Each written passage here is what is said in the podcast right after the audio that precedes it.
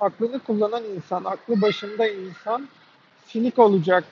İşte kendi içine, içine kapanık yaşayacak. Dünyadan elini eteğini çekmiş olacak gibi bir şey yok. Kesinlikle böyle değil. Benim kanalımın bu yüzden sembolü bir aslan sembolü. iradeyi temsil ediyor.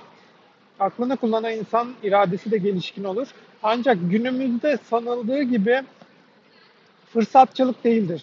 Yani güçlü iradeli olmak, başarılı olmanın yolu fırsatçılıktan geçmiyor. Bunun yerine yaratıcılık var. Yaratıcılığımızı geliştirmemiz gerekiyor ya da aklımızla yaratıcılığımızı geliştiriyoruz.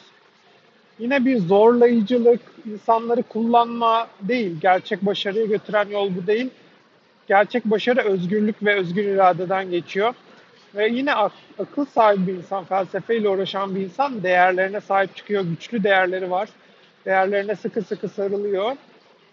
Yaygın olarak yapıldığı gibi materyalist para peşinde, maddiyat peşinde, şan şöhret peşinde koşmuyor.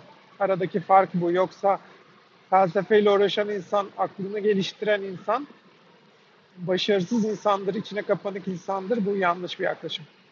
Görüşmek üzere.